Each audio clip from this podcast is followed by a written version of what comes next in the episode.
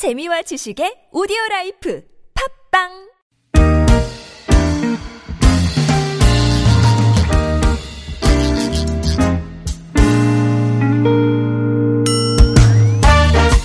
서울 속으로 2부 시작됐습니다. 월요일 공동주택 상담과 소상공인 여러분을 위한 상담 격주로 진행하는 날이고요. 오늘은 김태근 변호사 스튜디오에 나오셨어요. 공동주택 상담 여러분과 함께 하겠습니다. 어서 오십시오. 네, 안녕하세요. 안녕하십니까. 네. 다음 주에 이제 진짜 설 명절 연휴가 시작이 돼서 음. 예. 어차피 김태근 변호사님하고는 격주라서 네. 뭐별 상관 없었을지 모르겠으나 어쨌든 뭐 개인적으로도 좀 마음이 분주해지실 것 같고 또 저 김제 쪽 고향이시죠? 네. 예, 가셔야 되잖아요. 음, 또. 마음이 따뜻해지죠. 네. 왜냐하면 이제 고향에 가면 또 이제 저희 어. 고향 친구들을 또 그 설날 전날에 아 그래요. 한번 또 모임이 있어서. 와. 어, 아무튼 뭐 이게 뭐 설날 또 추석 때 한 번씩 보는데 네. 아무튼 뭐 명절 때마다 한 번씩 가면 마음이 따뜻해집니다. 저희 TBS 직원들 입장에서는 참 그렇죠. 부러운 풍경이네요. 음, 예. 음. 참 해보고 싶은 풍경이네요. 예. 저희는 이제 다음 주, 아, 이번 주말부터 이제 본격적으로 예, 특집 방송이 시작이 됩니다. 음, 그러니까요. 음. 예. 잘 다녀오세요. 예. 미리 인사드렸는데. 네. 자, 이 시간 상담 신청하실 분들 구글 플레이나 애플 앱스토어에서 TBS 애플리케이션 설치하시면 무료 메시지 보내실 수 있겠고요. 카카오톡 TBS 라디오와 플러스 친구 또 맺으시면 무료 참여하실 수 있습니다. 유료 문자는 샵 0951번 열려 있습니다. 단문 50원, 장문 100원 정보 이용료 추가되겠습니다. 저희 왕의 청자분 중에 한 분이신 행복바라기님. 지난해부터 규정이 바뀌어서요. 아파트 헬스장 운영을 아파트 자체에서 해야 한다고 합니다. 이후에는 관리사무소에서 관리를 하고 있는데 진짜 그런 규정이 있습니까? 전문 업체에서 운영하면 안 되는 건지 물어보셨네요. 음. 그 이 부분과 관련해서는 지금 현행법상 아파트 헬스장을 반드시 아파트 자체적으로 관리한다. 그런 규정은 없습니다. 그래서 아파트 헬스장은 주민 공동시설이기 때문에 주민 공동시설 관리를 뭐 외부에 위탁을 할지 아니면 자체적으로 직접 관리할지 이번 아파트 입주민이 결정을 하는 것이고요. 예. 그리고 이제 주민 공동 시설을 외부에 위탁할지 그 제한할 권리를 입주자 대표의 의결 또는 입주민은 10% 이상의 동의로 예. 제한을 해요. 예. 제안을 한 다음에 뭐 외부에 위탁하자 이거 이 투표를 이제 주민 입주민 과반수의 동의를 얻으면 외부 위탁을 하는 건데 음. 지금 이런 절차에 비춰 보면 지금 질문을 주신 아파트에서는 아파트 입주자 대표회의에서 자체적으로 관리하기로 하는 결의를 하신 것 같아요. 음. 예. 음. 여기서 결의가 이제 끝났으면 다 따라야 되는 거고. 그러니까 결의를 했기. 때문에 예. 투표를 붙일 수가 없는 거고 네, 네. 만약에 이 질문을 주신 분께서 그래도 헬스장은 전문 업체가 관리하는 게 더 나은데라고 네. 판단하시면 음. 입주민들 10% 예. 예, 이상은 모아서. 받으셔서 네. 제- 어, 여기를 주민투표를 해달라라고 예. 주민투표 제안을 하고 이제 그걸 받아서 이제 과반수 동의를 받으면 외부 위탁을 할 수도 있습니다. 음흠. 음. 근데 또 그때 아파트 입주자 대표 회의에서 또 뭐 예전대로 기존대로 음. 예. 우리 자체적으로 지금 하고 있는데 음. 예, 이대로 하자 이러면 또 그대로 따라야 되는 거고. 아, 그건 아니에요. 그건 아니에요. 어, 그러니까 제한권을 어. 입주자 대표의 의결 또는 네. 10% 이상의 동의이기 때문에 아 다른 거예요. 그렇죠. 어. 일단 10% 이상의 동의를 받으면 일단 네. 주민 투표는 붙이게 돼 있습니다. 음, 네. 네. 그러니까 투표에서 결정난 대로 그러면 따라야 네. 되는 거군요. 네. 음, 음.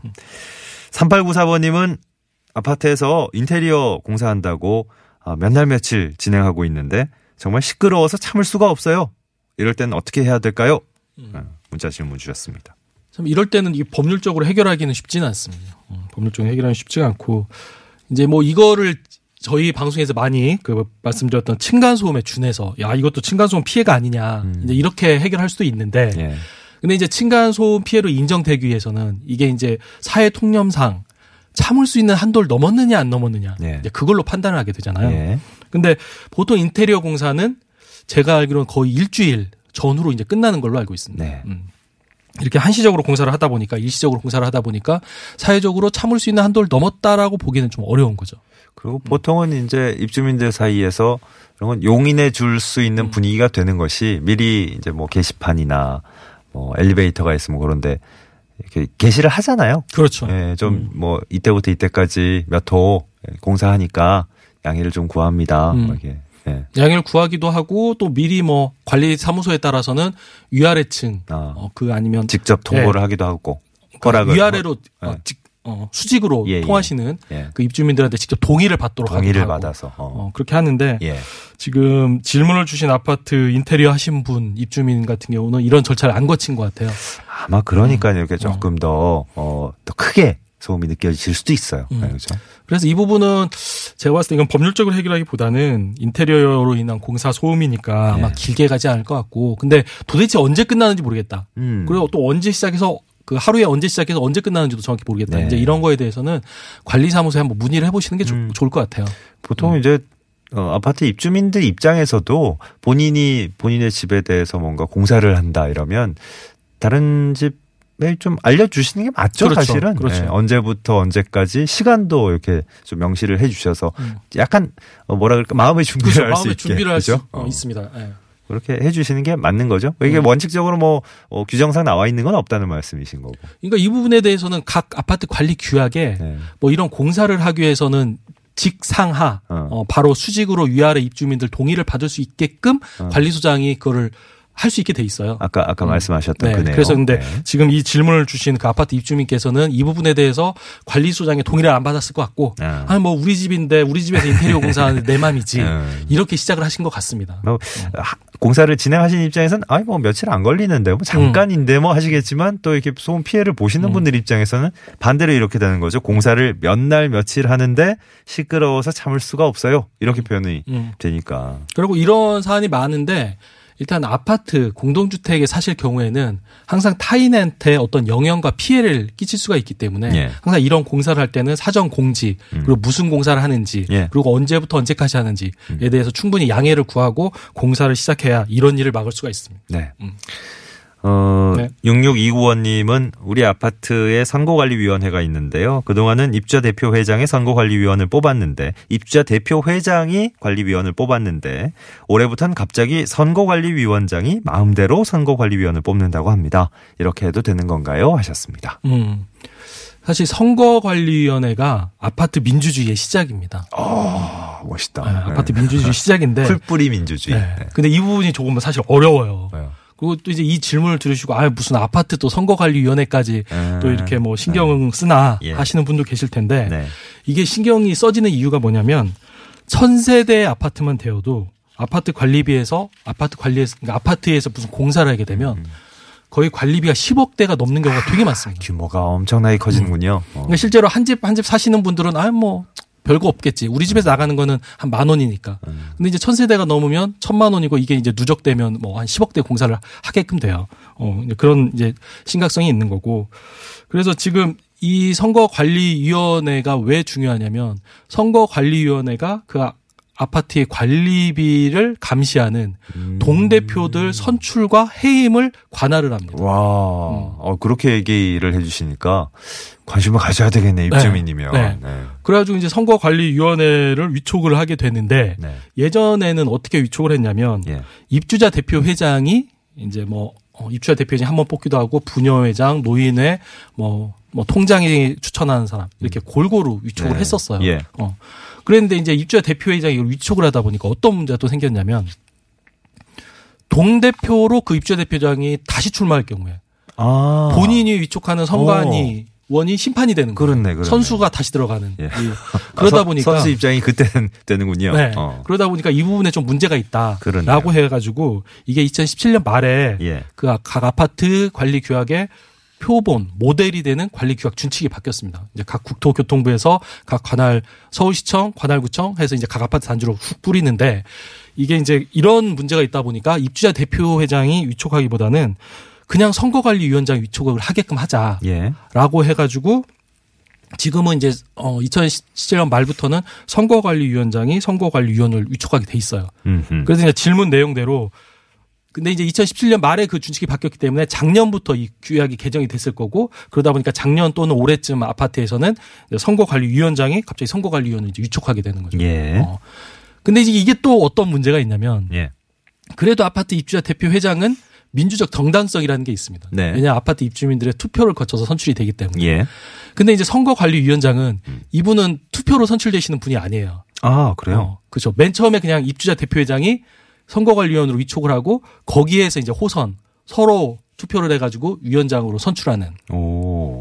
그러다 보니까 이분의 민주적 정당성이 굉장히 약합니다. 예. 약하고 또 이제 선거관리위원회가 어떤 게 있냐면 아파트 입주민들이 뭐 선거에 관해서 프로가 아니잖아요. 다 예. 아마추어시다 네. 보니까 이 선거 관리에 관해서 상당히 분쟁이 많은 거예요. 어, 그러다 보니까 계속 아파트 선거 관리 위원장이 누가 되는지에서 좀 이슈가 되는 예. 경향이 최근에 점점 커지고 있습니다. 네. 음.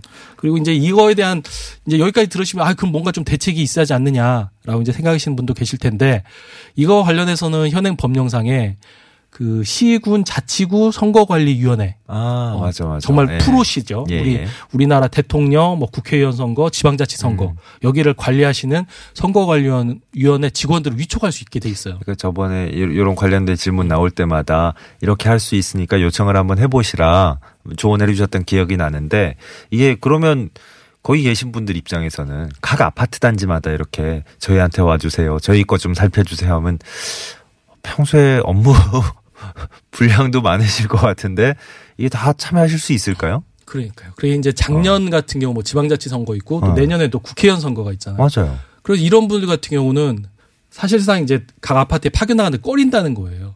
어. 그래서 실무상으로는 위촉을 하려고 하는데 안 나오시려고 하기 때문에 개인적으로도 별로 이제 이득이 없는 예 음. 초대군요. 그러니까 좀 예. 이렇게 생생한 표현을 제가 하나 전달하면 나가봤자 욕만 먹는다. 아, 그러니까 아, 이런 표현을 하시더라고요. 어떻게든 좀 돌려보려고 했는데 직접 인용을. 음, 음. 예. 아니 근데 정말로 아니 거기 일하시는 분들 입장에서도 생각을 해봐야 돼요 정말. 뭐 인원이라는 게 한정이 돼 있고 그죠. 무작정 많은 데서 요청한다고 다 갈 수는 없는 거니까. 야 이게 파견할 수 있는데 현실적으로 그래서 힘들다 음. 상황이. 음. 어. 그럼 어떻게 해요? 공무원분들이다 보니까 아무래도 이제 그런 이제 민간 국민들로부터 약간 이제 비판을 받는 거가 굉장히 불편하신 거고. 그 안으로 지금 들어가야 되는 거니까. 아, 갈- 법령과는 달리 실무상으로 안 나가게 됐는데 그런데 아파트 선거관리위원회가 공정하고 중립적으로 진행이 안 되면 아파트 관리비를 감시하는 동대표가 굉장히 편협하게 편향적으로 선출될 가능성이 매우 높습니다. 아니 그러니까요. 그 취지랑 과정은 다 알겠는데 그러면 지금 어 이걸 어떤 식으로 좀 견제하고 공정성을 확보할 수 있을까? 이런 과제가 남네요. 과제가 남아 있고요. 그래서 이 부분에 대해서는 앞으로도 계속 고민인데 제 개인적인 의견으로는 시군 자치구 선거관리위원회가 위원회에서 좀 업무 영향을 좀 넓혀야 하지 않을까. 음, 아, 그러니까 좀 아파트에서 의무적으로 아파트 선거를 할 때는 의무적으로 좀 지원을 해야 하지 않을까. 예. 그게 제 의견인데 아직 뭐 법률적으로나 아파트 관리 규약에서 이제 음. 그게 포함되지는 않고 있습니다. 아 지금 아까 저 조언해 주셨던 음. 현행 법률 법규에는 어 파견 요청을 하면 파견 나올 수 있다. 그렇죠. 파견 나와야 한다가 아니고 그렇죠. 아 나올 수 있다 이렇게 돼 있는 거라고요. 어. 9505번님 일반 주택인데요. 총 8가구입니다. 그래서 지금 일반 주택이라고 표현을 하셔 가지고 8가구면 이게 저 다세대인지 다가구인지 명확치는 않습니다만은 아마 주차장이 있고 이렇게 구획이 나눠져 있다 표시하신 걸로 봐서 어 아마 다세대 주택이 아닐까 뭐 네. 빌라 같은 예, 짐작을 하고 어 저- 그렇게 전제를 하고 질문을 한번 풀어보겠습니다. 총 8가구 주차장이 딱 8개. 예, 딱 맞죠? 한 네. 대씩 되면. 근데 대형 차량 한 대가 어, 아, 두 대가 한칸 반씩을 주차구에게 한 칸 반씩을 쓰고 있습니다. 제 차를 늘 세우려고 할 때마다 주차를 못 해요. 음. 어, 어떻게 처리하는 게 좋을지 질문을 하셨습니다. 보통 이제 이런 경우는 이제 다세대 주택인데 거기 같이 살고 계시는 공동주택 입주민들은 그 토지 그 주택의 어, 근간이 되는 그 토지에 대해서 사용권을 같이 가지고 있어요. 네. 어, 각 지분별로 네. 가지고 가지고 가지고 있기 때문에 주- 총 8가구에 주차장이 8개면 당연히 주차장도 하나씩은 사용할 수 있는 권리가 있는 거죠. 그리고 이제 여덟 가구의 면적이 규모가 음. 어, 비슷하다 혹은 네. 같다라고 음. 전제를 하면 그렇습니다. 더더 그렇습니다. 음, 그렇습니다. 그죠? 네. 근데 이제 뭐 카니발 차가 좀 넓죠. 넓다 보니까 한 칸 반씩 사용을 해서 이제 한 분이 주차를 못 하는 건데 이 부분에 대해서는 카니발 차를 사용하시는 분한테 어, 해답을 요청하시는 게 맞는 것 같아요. 어. 어. 그러니까 카니발 차를 여기 주차를 하실 거면 다른 분의 주차를 못 하는 만큼 그분한테 주차비를 지원을 해 주시든지 음. 어. 아니면 본인 본인 그 카니발 차량으로 인해서 주차를 남한테 피해를 이- 입히고 어, 피해를 끼치고 있으니까 본인이 차를 다른 곳에 주차를 하든지 어. 그런 식으로 좀 협의를 해서 결정을 하시는 게 좋을 것 같고요. 예. 이 부분에 대해서는 뭐 굳이 또 이걸 뭐 분쟁이 원활하게 원만하게 합의가 안 돼서 분쟁을 굳이 해결해야 한다면 이 부분도 공동 중앙 공동주택 분쟁 조정위원회 한번 신청을 예, 해보시면 예, 예. 뭐 지금은 이, 이 상황에서는 카니발 차가 양보를 하셔 하실 수밖에 없어요. 음. 음. 이게 다른 입주민들을 위해서 공동주택이다 보니까 음, 그렇죠. 왜냐하면 본인 주차장을 넘는 음.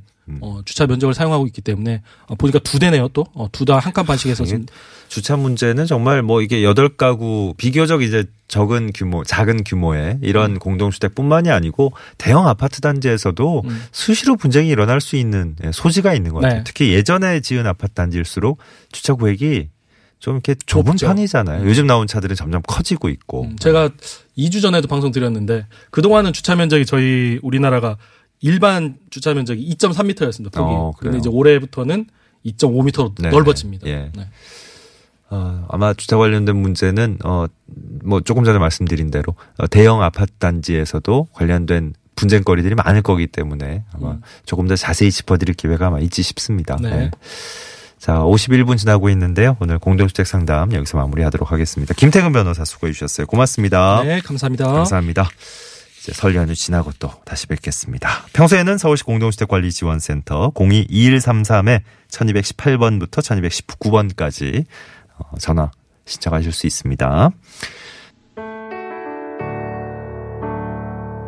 1747번님, 저희 아파트는 공사 관계자가 관리사무소에 미리 알려줘서 공사 한 3, 4일 전에 알림판에다가 몇 동 몇 호 무슨 무슨 공사로 소음이 좀 있습니다. 양해 바랍니다. 이런 공고가 붙는다고. 그러니까요. 이게 뭐 규정에 뭐가 돼 있다 이거보다도 어 같이 사는 분들에 대한 주변에 사는 분들에 대한 예의, 예, 배려 이런 걸로 접근하시면 문제가 더 쉽게 풀릴 것 같은데. 음. 자 오늘 서울 속으로 끝곡은 이소라 씨의 새 노래 신청곡이라는 곡입니다. 여기 BTS의 그 민윤기 씨 예. 휴가가 참여해서 또 큰 화제를 모으고 있죠. 이 곡 전해드리면서 인사드립니다. 내일 다시 뵙겠습니다. 고맙습니다.